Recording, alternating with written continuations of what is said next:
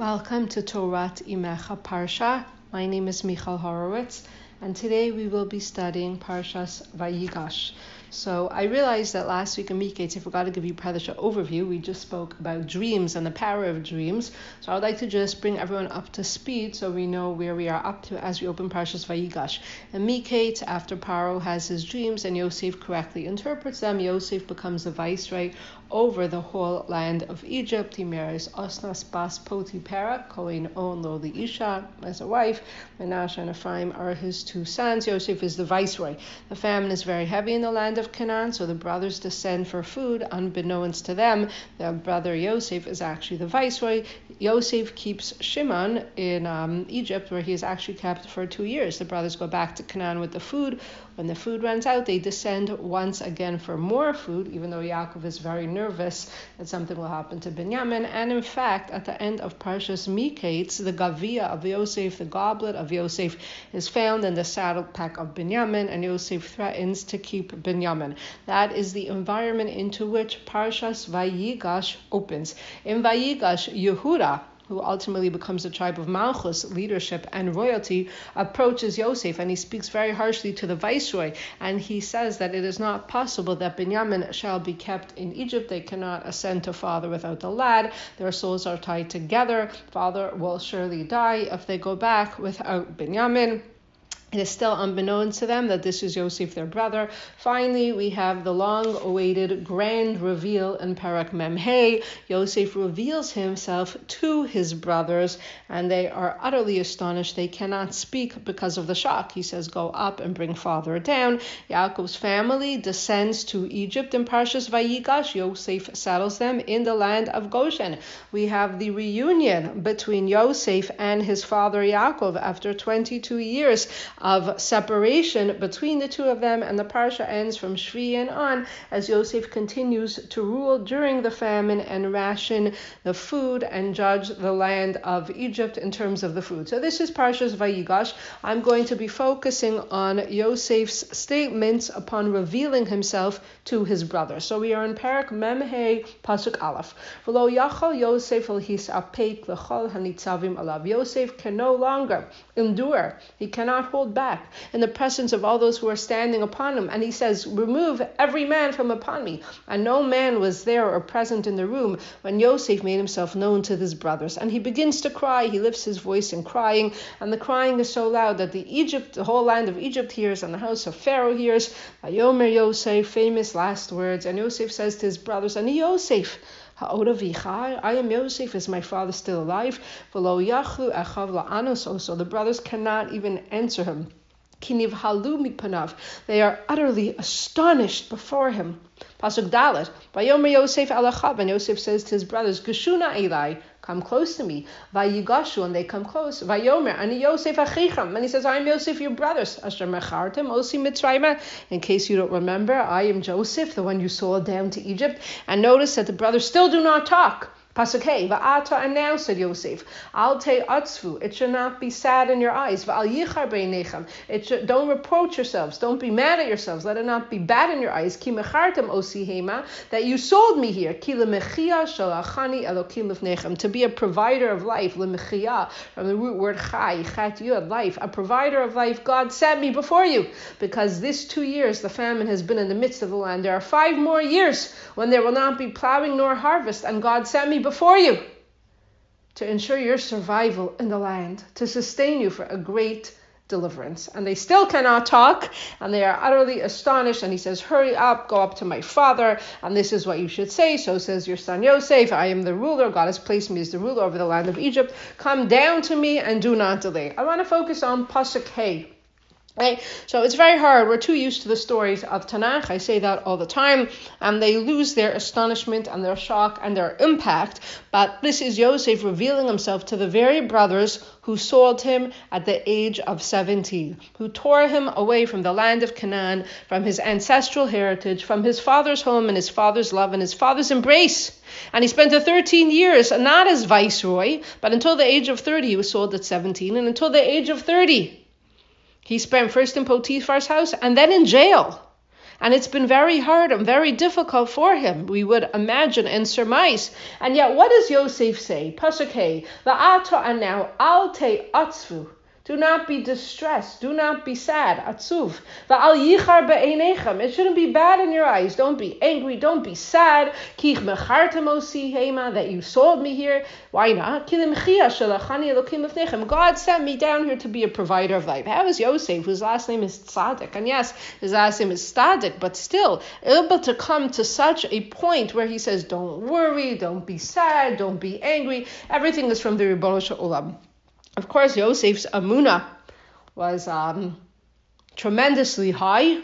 He is unbelievably the first major biblical personality in the book of Bereshit who God does not speak to in a revealed fashion, which never ceases to amaze me. Cain is the first murderer. God spoke to him. Adam is the first sinner. God spoke to him. Noah is good, but not so good. God spoke to him. Avimelech in a dream, God spoke to him, and yet Yosef, the Rebbe Shalom, does not speak to him in a revealed fashion at all. But Yosef always believes that everything is from the Ribono Olam. And uh, it's a quite high level of Amunah. It's something to aspire to, to and something that we have to uh, all work on. But I want to quote a little bit more of an in depth insight. The book is called Welcome to Our Table, Volume 2, by Rabbi Ari Wasserman, put out by Feldheim. And it's a very beautiful insight that Rabbi Wasserman quotes here. Okay?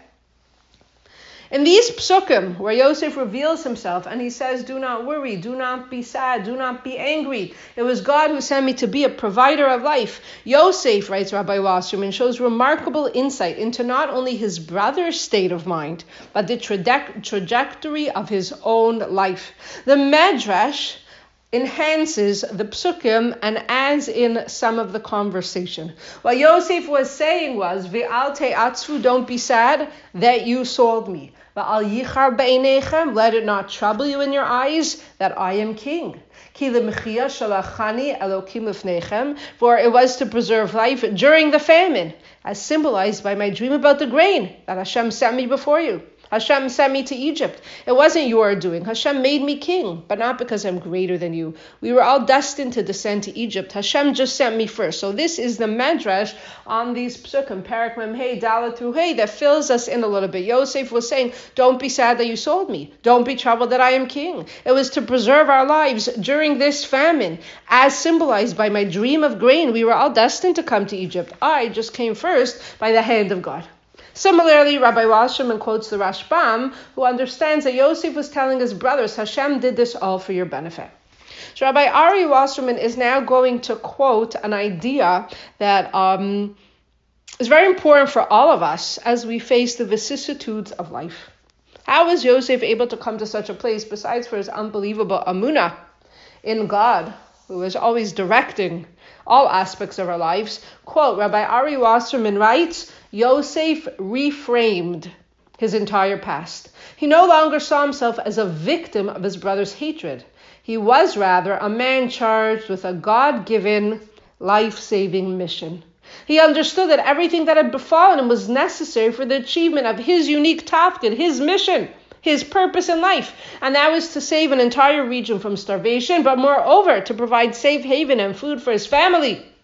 The act of reframing allowed Yosef to live with tranquility, to shed himself of a burning sense of anger and injustice against the very people who had sold him. Reframing enabled Yosef to forgive and reconcile with his brothers. I'll tell you an interesting part. I'm interrupting uh, Rabbi Ari Wasserman for a moment to tell you that I read oh, last year, actually, Mishpacha magazine, I don't remember the author of the piece, I'm sorry, but Kila Mechia Shalachani Elokim Lefnechem, the topic of today's Dvar Torah, Perak Mem Hey Pasuk Hey, if you rearrange those letters, Lamid Mem Chet Yud Hey, it actually spells Mechila, forgiveness. Yosef was granting his brothers forgiveness. So going back to this Sefer, welcome to our table, volume 2.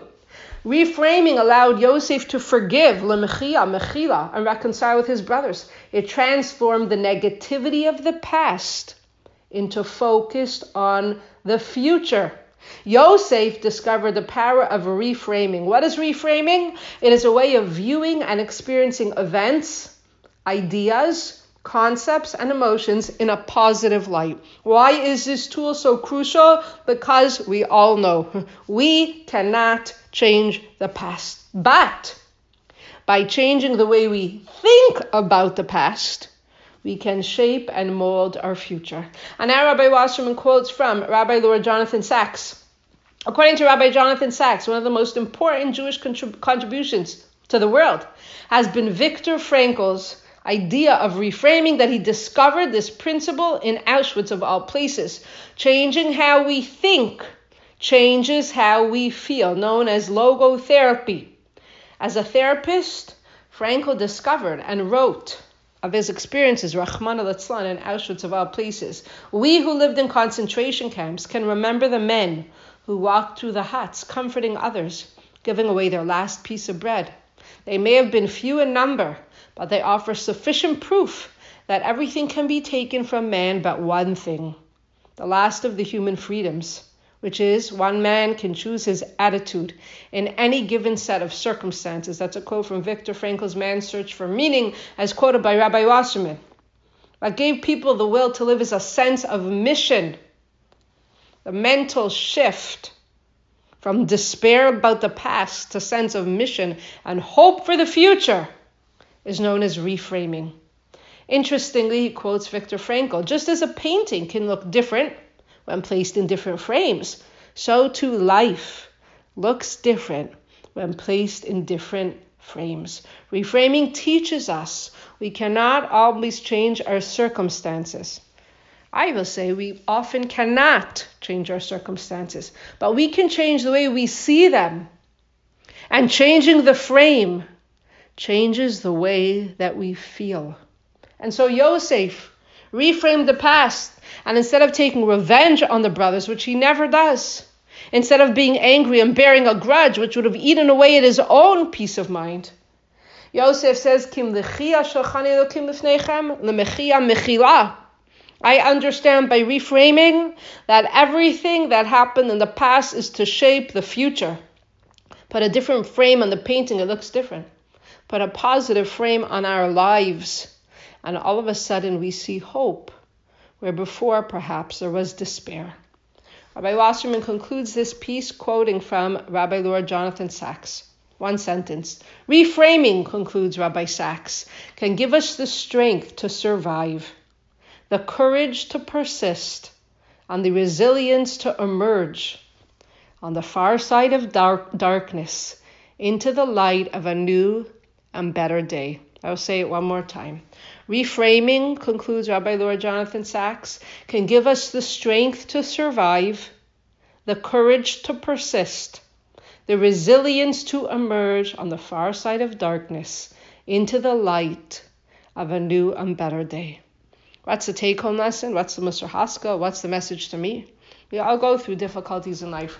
There's no such thing, says Rav Soloveitchik, as the sun always shines for a person. If he thinks so, he is mistaken. There's no such thing as a life free of challenges. We all know that. I am uh, undoubtedly certain that all of the listeners to this Torat Imecha program know that life is full of challenges. And while we can't change those challenges, and we certainly cannot change the past, by putting a new frame on our circumstances, we can change the way we see others. We can change the way we see ourselves. And we can change the way we view our mission going forward. And therefore, Yosef was able to say, Don't be sad and don't be angry, because it is God who sent me. My mission is to be a provider of life and to save us all. Let us all pray, daven, for the fortitude and the courage and the humility to reframe the difficult times in our lives so that we become ennobled from understanding that we have a sense of purpose, a sense of mission, a sense of making the future better for ourselves and all of those around us. I thank you for learning with me. I wish you a wonderful day and a wonderful Shabbos.